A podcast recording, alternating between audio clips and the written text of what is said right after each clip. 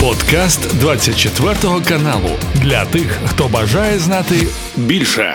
18 лютого неділя традиційне зведення з нашим військовим експертом, полковником збройних сил України Романом Світоном. Пане Романе, вітаю, слава Україні. Героям слава, бажаю здоров'я. Ну що ж, пане Романе, е, повністю вийшли наші підрозділи з Авдіївки з міста. Росіяни там розвішують прапори, лікують в себе в е, зомбоящиках. Е, що відомо, третя штурмова бригада офіційно каже, що саме вони туди заводилися, аби прикривати відхід. Більшість наших бійців вийшла в полон. Звісно, деякі попали, але загалом кажуть, що вихід був організованим і, звісно, стратами з трьохсотами, але вдалося втілити задумане навколо Авдіївки. В Авдеевке работают наши ДРГ. Там остались группы партизанские, как минимум партизанские, но может быть и спецслужб. И ДРГ будут еще работать несколько недель, как минимум кошмарить россиян, потом выйдут, у них, у них свой график по выходу, свои механизмы. Потому не все вышли однозначно, но работа, работа продолжается в самой Авдеевке в том числе. Э, оставили укрепрайон, оставили из-за внешних причин, это мы уже говорили. Первая причина непосредственно это недостаток боеприпасов. Авдеевский укрепрайон э, готовился 8 лет. Заливался там э, серьезные бункера, там серьезная, серьезная система линии укреплений. Если бы было достаточное количество боеприпасов, мы бы его однозначно не сдавали, его нельзя было сдавать. Почему? Потому что потом брать его практически невозможно, и вряд ли мы будем это делать. Возвращаться в Авдеевку уже нет смысла абсолютно никакого. Э, если не с Авдеевки, э, не с плацдарма начинать двигаться э, в сторону Макеевки Ясиноватой, то тогда есть смысл уже отсекать весь Донбасс от России. То есть, ну, это уже движение на Луганск со стороны со стороны Сватова, то есть со счастья, это вот это дальний такой крюк. Э, вряд ли мы уже в Авдеевку зайдем вот именно э, фронтальным ударом, да и смысла уже никакого нет. Сейчас надо уже, раз выровняли фронт, надо удерживаться на тех рубежах, на которых, которые были отрыты. Они хуже, они намного хуже, чем Авдеевка. Это надо понимать. Лучше просто тактическое положение, но только на данный момент оно лучше. Э, э, общее оперативное э, неплохое, но именно Авдеевский укрепрайон, он был, он так создавался на века, называется. Вот только провисание по поставкам боеприпасов и, и определенные проблемы с воздушным контролем был упущен, россияне надавили с, с воздуха, позволили россиянам создать такие условия, что нам пришлось выйти из Авдеевки на да, дополнительные на э, рубежи перехвата. Хотя реальные рубежи, там вторая линия обороны на, намного западнее в районе Карлов. Ну, посмотрим, как дальше будут развиваться события. Все зависит непосредственно от э, количества боеприпасов и нашей ПВО э, в дальнейшем развитии событий. Про боєприпаси, пане Романе, ще згадаємо. Є хороші новини від наших союзників. Ще по Авдіївці, що відомо наступне. А власне наші оборонці, які були в тому числі і в Авдіївському коксохімічному заводі, отакий він знаходиться біля степового, власне кажуть, що вони, коли тримали позиції в Коксохімії, авіація росіян дуже вільно себе почувала в повітрі. Відповідно, вони попросили підмогу в наших. Е, оборонців е, ППО, артилерії, і вони підтягнулися і вдалося ліквідувати вчора. Два су 34 один су 35 І сьогодні на ранок стало відомо, що також на сході ліквідовано су 34 Тобто за неповних дві доби чотири літака ворожих було ліквідовано. Именно возможность россиян в данном локальном э, случае в, создать превосходство в воздухе, они создали его. Э, они отогнали наше ПВО, отогнали конкретно, то есть начали работать, э, у них есть ракеты Х-31П последнее время, ну, естественно, дронами, отогнали наше ПВО э, и создали довольно-таки серьезное авиационное, авиационное давление. Несколько за последние сутки перед отходом 60 кабов зашло на Авдеевку, а до этого где-то около 600, если так считать, за несколько недель. Э, Причем э, вот такого рода действия показывает эффективность авиации. И эффективность, э, так, такую можно сказать, преобладающую эффективность авиации на поле боя.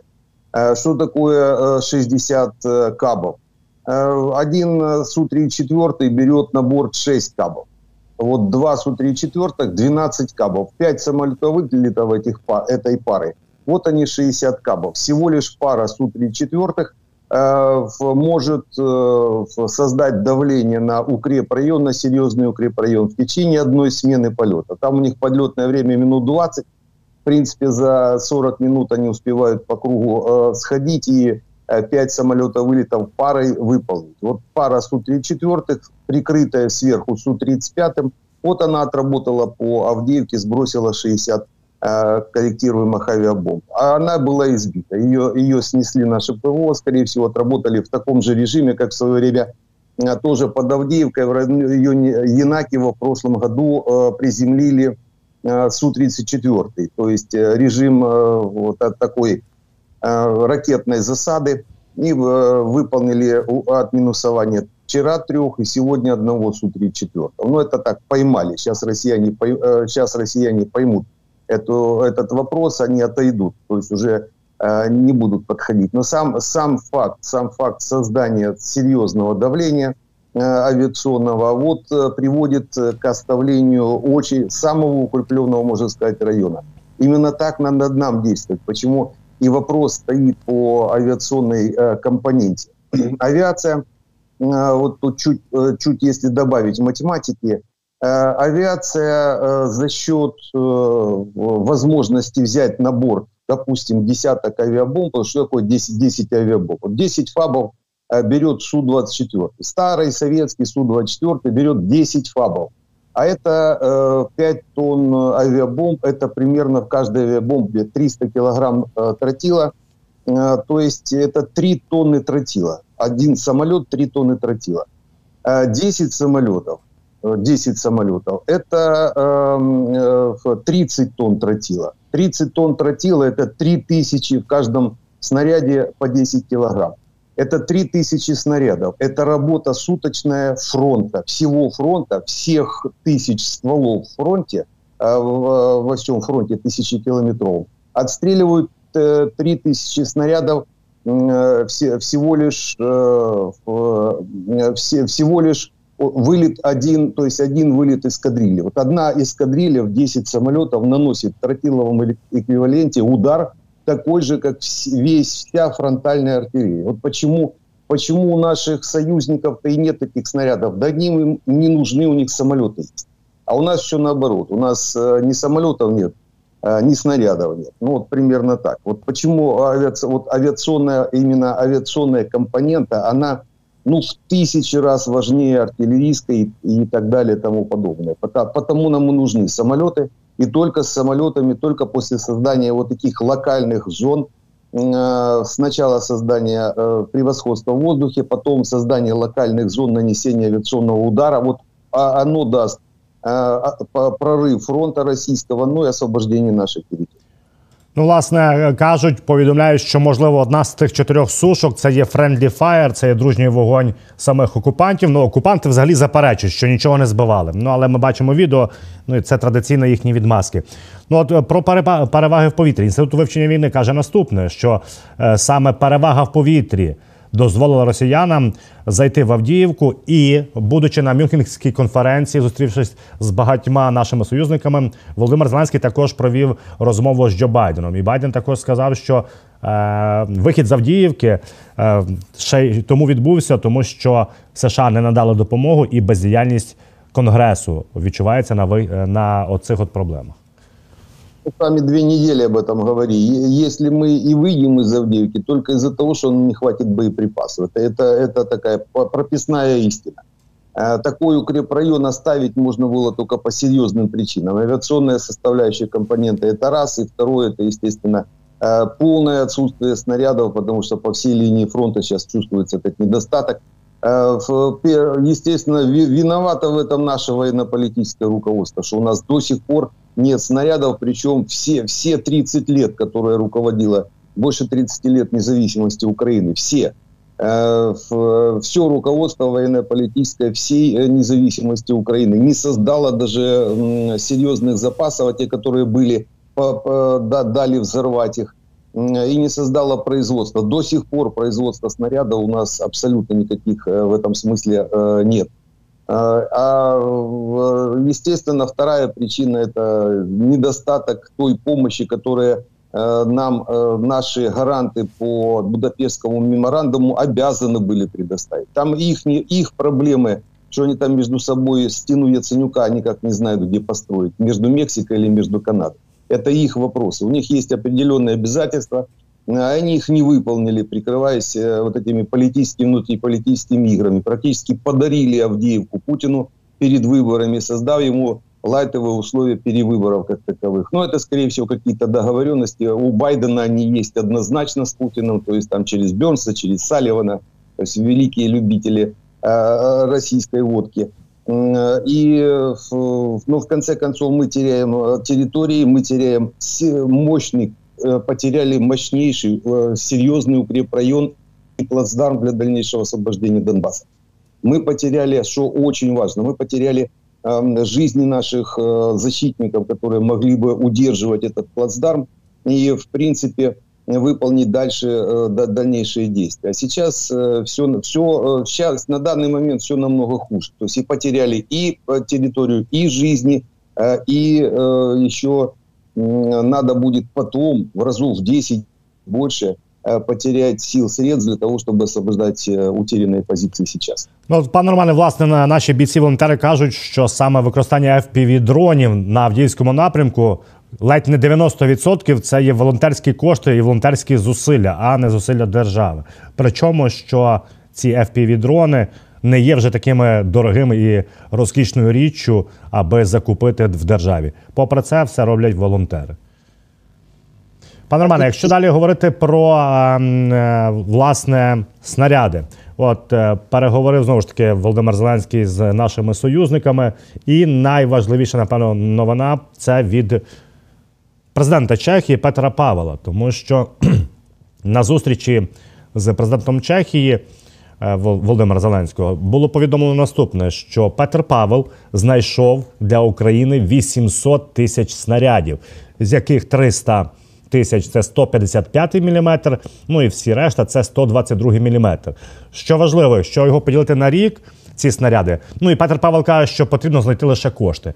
Якщо поділити на рік, то орієнтовно виходить десь по 2 тисячі снарядів в день. Це зараз той мінімум, який ми використовуємо на фронті. Я чуть уточню. 500 тысяч 155-х Павел нашел и 300 тысяч 123 Это то, что нам надо. Ну, 155-й снаряд и 122 особенно тоже 122 У нас очень много стволов именно 122 калибра. Старые советские стволы остались. Есть недостаток, большой недостаток по именно Э, этому калибру. Кстати, это этот и недостаток, такой же недостаток у россиян. Они как раз и просили в Северной Корее тоже основная позиция это 122 калибр. Э, выполняет свою задачу, по крайней мере, для, э, до, в, в коротких боях, то есть дальность там небольшая, до 15 километров, но тем не менее задачу, задачу этот снаряд выполняет, особенно в работе против легкой бронетехники и по, по пехоте. Э, но на эти 800 тысяч надо финансирование. Это вот сейчас э, как раз э, Павел будет поднимать вопрос, как профинансировать закупку этих снарядов, потому что он их нашел уже не в Евросоюзе. Он их нашел за пределами Евросоюза, а это значит упрутся они в определенные запреты по использованию общеевросоюзовских денег финансирования на закупку, которое сейчас заблокировала Франция, Греция и Кипр. Э, скорее всего, э, надо будет найти определенных доноров, э, финансовых доноров напрямую закупку уже этих снарядов за пределами Евросоюза, ну, пропустить там или через Чехию. Ну, эти механизмы, они могут быть отыграны. И раз есть наличие, я думаю, сейчас вопрос этот будет решен. И вопрос по снарядному голоду у нас отпадет, ну, по крайней мере, на какое-то время. Пане Романе, як ви вважаєте, чи вплинуло на те, що саме Петер Павел знайшов е, ці снаряди, тому що він колишній е, військовий і високопосадовець е, у, у військах Чехії? Он и натовский, он же ж натовский генерал. Естественно, это так называемая горизонтальная связь. Если если президент был военным основную часть своей жизни, естественно, у него остались те горизонтальные связи, которые он наработал в течение всей своей военной карьеры.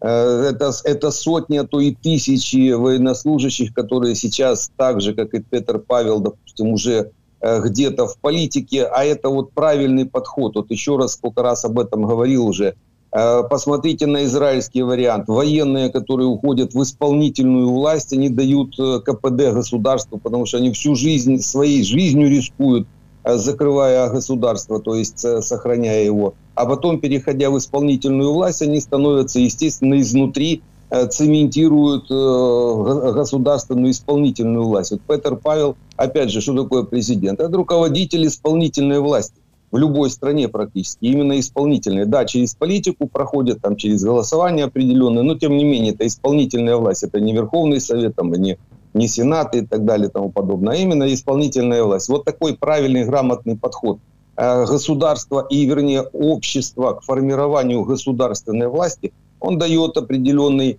э, эффект, э, ну, в оборонной сфере это уж точно. потому вот Петр Павел один из таких ярких представителей военных э, в исполнительной власти государства. Чехия нам помогает, но, естественно, вот эти связи его э, среди военного, среди бывших военных дали возможность ему, в принципе, за несколько, там, за определенное малое, короткое время найти э, практически чуть ли не годовую потребность. Ну, годовая нам как минимум 2 миллиона должна быть, если годовых. Ну, треть годовой потребности наших снарядах найти буквально за несколько дней. Пане Романе, хотів би ще згадати знову ж таки звільнення головнокомандуюча. Чому згадати? Тому що от Вашингтон Пост, авторитетне видання, зробило розслідування і сказало наступне: що Кремль активно долучався до е, зміни головнокомандувача збройних сил України. Вони провели велике масштабне розслідування по публікаціях в засобах масової інформації і кажуть наступне, що платили в Кремлі, готові були платити по 40 тисяч доларів за одну статтю антиукраїнську, власне, е, там, де е, в першу чергу акцентували на наступних таких темах: звільнення залужного через ревнощі Зеленського, залужний е, наступний президент, зникнення залужного і в такому роді. Як ви вважаєте, наскільки ці от інструменти і ПСО впливали і вплинули на рішення змінити головнокомандувача? Ну, решение принимал Верховный главнокомандующий, это лучше у него конкретно спросить причины э, увольнения Залужного. А то, что э, информационно-психологическая спецоперация проводится противоборствующими, э, противоборствующими сторонами э, по, э, по э, внедрению или, допустим, э, сносу верхушки командования, а это, это так сказать, это, это сейчас генералов точно получили Э, цепсошники российские, э, после того, как была снесена практически вся команда э, в управле, в Генштабе и вообще вооруженными силами Украины. Почему это проводится? Дело в том, что неважно, какая была команда, неважно, какая зашла команда, в момент смены управления есть определенный лаг, лаг по времени, когда новая команда э, успеет перехватить систему управления. В, в этот лаг по времени он иногда бывает до нескольких месяцев. Но как минимум это недели, это минимум, а так вообще-то месяцы. Команда новая в управлении, если полностью заходит, она несколько месяцев будет притираться к друг другу, а это значит э, система управления в армии э, ну, не разрушается, но, по крайней мере, нивелируется. И в это время проводятся серьезные операции. Вот операция по Авдеевке – она и была, скорее всего, такой комплексной, включая э, и необходимость снести команду управления. Вот, вот они добились в, в, в конце концов своего, то есть э, потери управления на определенное время, а без этого никак. Но команда ушла, новая зашла, они быстро э, не, не, не, не, не перехватят управление. Не получается так. То есть недели, месяцы на это проходят. И вот россияне проводят операцию. Эта операция реально была проведена перед выборами Путина. Естественно, это все в рамках общей э, операции э, по э, захвату нашей территории. Ну, по крайней мере, вот на это время, так это точно. Пане Романе, і по допомозі Україні Рейнметал корпорація, яка активно працює в Україні, яка будуватиме заводи для того, аби ремонтувати техніку, аби виготовляти бронетранспортери. Вони заявляли, е, коли про це говорили, що готові виготовляти 400 бронетранспортерів на рік. Зараз підписали угоду з Україною, українською стороною. Рейнметалу буде 51% належати, Україні 49% цього підприємства для виготовлення власне снарядів. І представники Рейнметал кажуть наступне: що в рік вони виготовлятимуть снарядів з шестизначними числами. Ну, как минимум от 100 тысяч и дальше. Ну, э, такая номинальная, э, номинальная цифра 200 тысяч по году. 200 тысяч снарядов в год – Э, ну, с этого можно стартовать, а дальше развивать э, эту тему. Понятно, что основной выгодополучатель будет, естественно, Rainmetal, 51% э, это от корпоративного управления, это значит, система управления будет Rainmetal. Но на данный момент это может быть и хорошо. Мы свои 49% прибыли от, этой, от этого а получим, это же можно сразу надо смотреть и на будущее. То есть как минимум еще несколько лет, а то и десятков лет снаряды и тем более вот эти 155-е будут, э, будут востребованы в мире.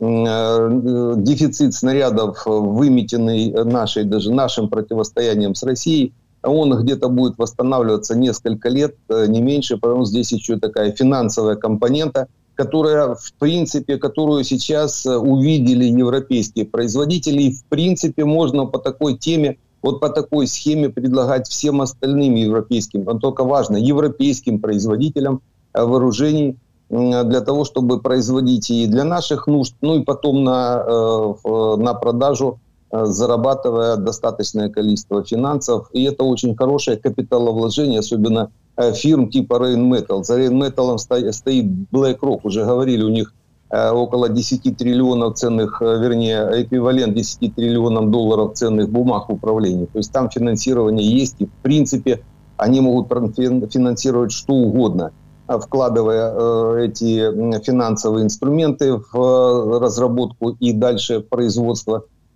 получая в будущем определенные от этого дивиденды. Нам это точно выгодно. То есть, а тем более с лейблой вернее, с э, Made in Ukraine на, э, с каждым, на каждом снаряде, это будет раз, разбегаться как пирожки горячие по всему миру. То есть здесь есть такой положительный момент, его надо точно учитывать и его предлагать. Предлагать нашим дипломатам, э, всем фирмам европейским, которые могут производить оружие на нашей территории в том числе. Ну, от, власне, про наших союзників далі, пане Романе, от ми згадували про те, що Європа повинна подвоїти свою потуги виготовлення зброї допомозі Україні в разі, якщо США е, далі буде не голосувати допомогу. Ну і от прем'єр-міністерка Данії Метте Фредеріксен сказала наступне: Україна у нас просить боєприпаси й артилерію зараз. Ми Данія вирішили передати Україні всю свою артилерію. Тому, вибачте, друзі, в Європі є військове обладнання. Це питання не лише виробництва. У нас є зброя, боєприпаси, системи ППО, які ми поки що не використовуємо. Їх треба передати Україні. Тобто Данія віддає всю свою артилерію Україні. Правильний підход. А зачем вона їм треба? Э, до, до датской территории фронт никогда не докатится. Он просто никогда. И, им артиллерия абсолютно не нужна. Большинству стран артиллерии не надо. А вот все, что западнее Польши, э, эти страны могли бы всю свою артиллерию нам передать. И артиллерию, и снаряды в том числе.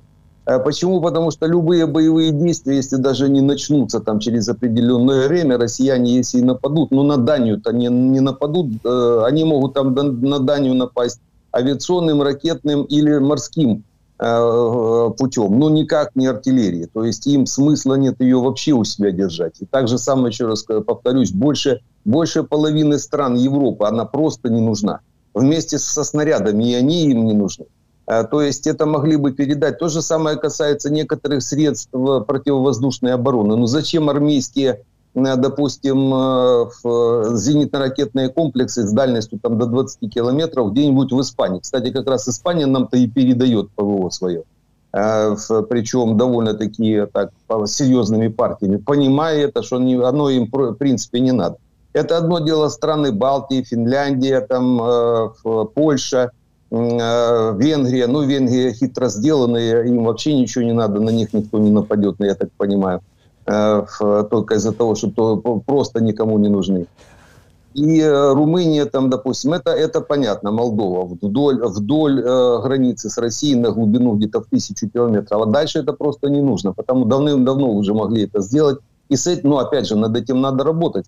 Вот да, датчане э, правильное действие показали, по крайней мере, опять же, надо э, этот э, пример распространять и работать дипломатом. Сейчас э, основная работа как раз дипломатического нашего корпуса должна быть с Европой. Действительно, Кильский университет просчитал все вдоль и в поперек, он довольно-таки серьезно подходит к этим расчетам. Всего лишь в два раза увеличить помощь финансовую и военную Европе нам будет достаточно для уничтожения российской армии. Ну, понятно, не, не, в, не в краткосрочной, а хотя бы в двухлетней перспективе это будет э, достаточно. Опять же, разные страны по-разному подходят. Если страны Балтии нам несколько процентов своего ВВП отдают в качестве э, военной помощи и финансовой, то некоторые страны Европы, которые в принципе тоже немало чего передают, но, допустим, э, к процентам ВВП, та же Франция 0, по-моему, 0,7 э, сотых процента в соотношении со странами Балтии, ну, немножко,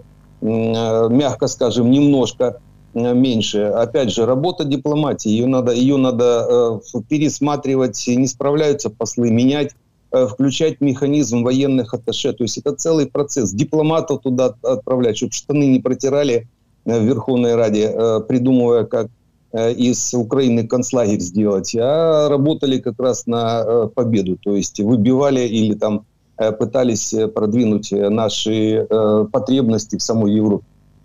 Пане Романе, і дуже важлива інформація від Нідерландів, країні, яка одна з перших зголосилася надати Україні винищувачі F-16.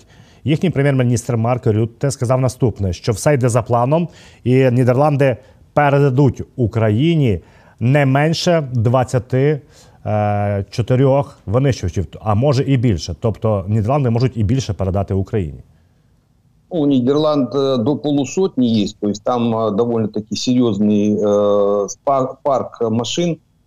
И после пересмотра, это, кстати, натовцы должны пересмотреть некоторые механизмы закрытия Э, воздушного пространства Нидерланд. Если оно будет закрыто, перекрыто, э, уже Министерство обороны Нидерланд э, поймет, что им в принципе вообще F-16 не нужны. Они вообще могут все F-16 нам передать. А, ну, то есть там есть в рамках закрытия неба, там можно некоторым странам вообще не иметь своей, своей авиации, она просто не нужна, если она перекрывается, допустим, с помощью авиационных компонентов рядом находящихся государств. Потому вариант такой возможен, тем более они пересаживаются на F-35. Сейчас вся Европа пересаживается на F-35, это уже, это уже э, самолет э, космос, можно так сказать. Россияне никогда, наверное, в этой жизни э, до таких технологий просто не дойдут. Потому оптимальный вариант как раз всей Европе от F-16 отказаться в нашу пользу, там пересаживаться на F-35, Ну а дальше мы уже разберемся с этими F-16. Нам, нам их будет достаточно. Також на панелі в Мюнхені виступав наш міністр закордонних справ Дмитро Кулеба, пане Романе, і він сказав наступне: що він знає, де знайти гроші в Європі для України, тому що каже, якби європейські чиновники думали не про те, що Росія просувається в, на території України, а просувається ближче до їхніх домівок і до їхніх. Е, власне садиб, то вони би знайшли гроші підтримки. І також е, пан Роман Кулеба сказав, що не можна використовувати боєприпаси калібру 155 мм, якщо вони вироблені не в тій же країні, де зброя, з якою ними стріляють. Наскільки це справді так є, тому що е, я гадав, що вона вся уніфікована, і саме в тому перевага 155-го калібру. Это беда как раз натовская. Они вот только сейчас ее поняли. Э, она вроде как калибр-то унифицирован, цифра калибра, но вес снаряда, э, некоторые, особенно таблицы стрельбы, так и есть. Вот, э, ну, это не Кулеба, это, это все уже прекрасно это знают, что снаряды вырабатываются по калибру-то по 155-му, ну, практически под каждое орудие в каждой стране. Э, и у нас это пересортится довольно-таки серьезно. Иногда в погребках лежит 155-й калибр, а их отстреливать нельзя, э, так как э, орудие другого, другой страны производства. Некоторые подходят, но большинство не подходит. Потому вот сейчас будут, кстати, сами страны НАТО это будут унифицировать, если это вообще им нужно будет. Еще раз повторюсь, артиллерия в современной войне, она только в нашей с Россией войне э, э, определенную роль играет. Но вот сколько было использовано артиллерийских снарядов в борьбе против йеменских хуситов? Сколько? Нисколько.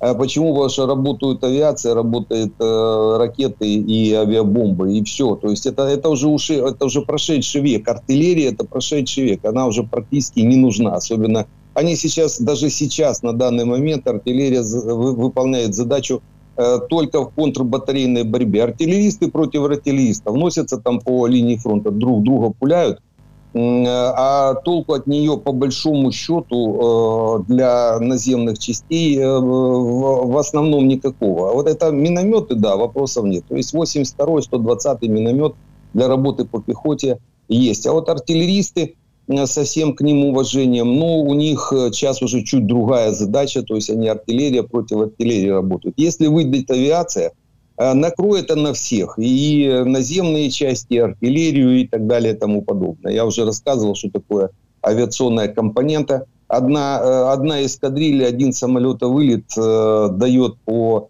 э, боевой нагрузке столько же, сколько весь фронт, вся артиллерия вместе взятая в течение суток. Потому э, со соотношение тут не в пользу артиллерии, и будем наверное, в следующих войнах уже артиллеристам говорить большое спасибо, но авиация, наверное, будет брать на себя основную роль. Э, плюс э, беспилотные системы, тяжелые беспилотники без, без летчика, то есть практически самолет без летчика, э, может быть, с искусственным интеллектом, он возьмет намного больше на себя ответственности, вернее, боевой нагрузки, чем любой артиллерийский, любая артиллерийская система. Даже вся артиллерия всего фронта.